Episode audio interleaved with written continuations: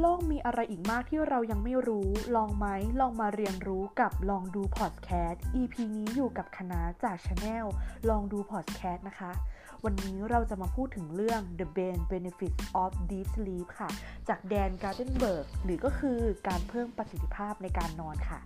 คิดว่ามันจะดีแค่ไหนคะ ถ้าเราสามารถเพิ่มประสิทธิภาพให้กับการนอนของเราได้ ทุกคนรู้ใช่ไหมคะว่าการนอนเป็นสิ่งสำคัญมาก หากนอนไม่พอหรือไม่ได้นอนเนี่ยจะทำให้เกิดโรคได้ทั้งอัลไซเมอร์ หัวใจและอีกหลาย ๆ โรคเลยนะคะ การนอนส่งผลต่อสภาวะทางอารมณ์อีกด้วย วันไหนที่เรานอนไม่พอสังเกตกันไหมคะว่าอารมณ์ในวันนั้นๆ ของเราจะขึ้นขึ้นลงลงการตัดสินความมีเหตุผลของเราก็จะแปลกออกไป เพราะฉะนั้นการนอนให้พอเนี่ยจำเป็นมาก ๆ เลยนะคะ นอกจากการนอนให้พอแล้วคุณภาพของการนอนก็สำคัญเหมือนกันค่ะ การนอนแบ่งออกเป็น 3 สถานะนะคะ 1. หลับตื้น 2. หลับปกติหรือก็คือช่วงใกล้จะหลับลึก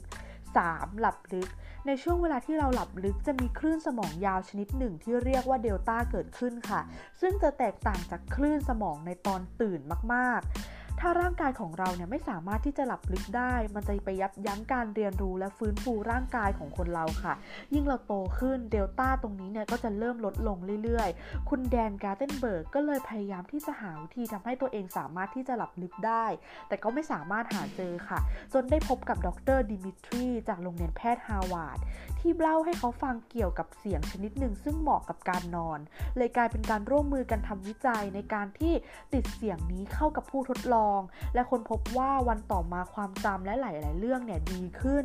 หากในอนาคตประสบความสำเร็จ ทุกคนอาจจะมีเครื่องมือชนิดนี้ไว้นะคะ เพื่อทำให้เราสามารถหลับลึกได้ค่ะเพราะการลองคือจุดเริ่มต้นของการเรียนรู้ และพบกันใหม่ในลองดูพอดแคสต์ สวัสดีค่ะ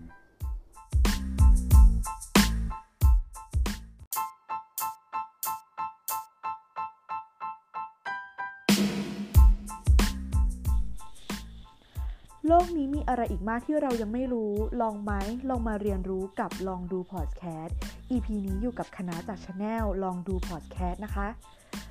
เรื่องที่เราจะมาคุยกันวันนี้นะคะ ก็คือ Why Do Cats Act So Weird โดยโทนี่ บัฟฟิงตันค่ะ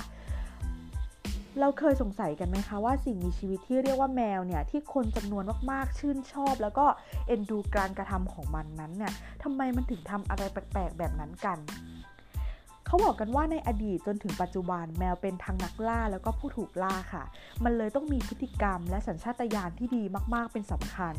พฤติกรรมแปลกๆของแมวหลาย ๆ อย่าง อย่างแรกก็คือการที่มันเนี่ยชอบปีนขึ้นที่สูง ทั้งตู้ทั้งหลังคา หรือชอบไปนอนอยู่บนที่สูงๆเนี่ย นั่นก็เพราะว่าโดยปกติแล้วนะคะ ในสมัยก่อนเนี่ย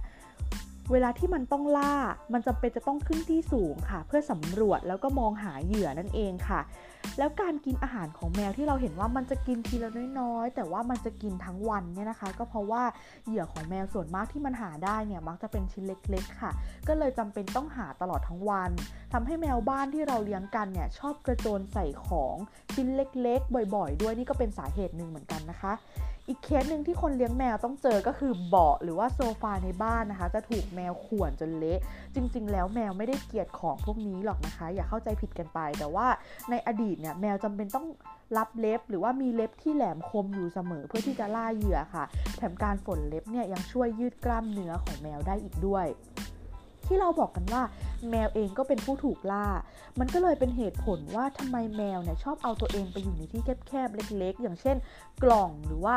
อะไรเล็กๆเนี่ยค่ะเพื่อที่ว่ามันจะได้หลบนักล่าหรือว่ากล่องที่ไม่มีกลิ่นอะไรอย่างนี้ เพื่อที่ว่านักล่าเนี่ย จะไม่สามารถดมหากลิ่นจนเจอมันได้นั่นเองค่ะ สุดท้ายก็คือการที่แมวชอบมีเสียงคลางประหลาดๆเสียงคลางแปลกๆในลำคอเนี่ยเวลาที่มีความสุขหรือว่าหลาย ๆ สถานการณ์เนี่ยก็เพราะว่า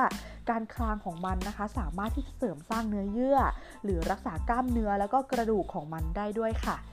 เพราะการลองคือจุดเริ่มต้นของการเรียนรู้ แล้วพบกันใหม่ในลองดูพอดแคสต์สวัสดีค่ะ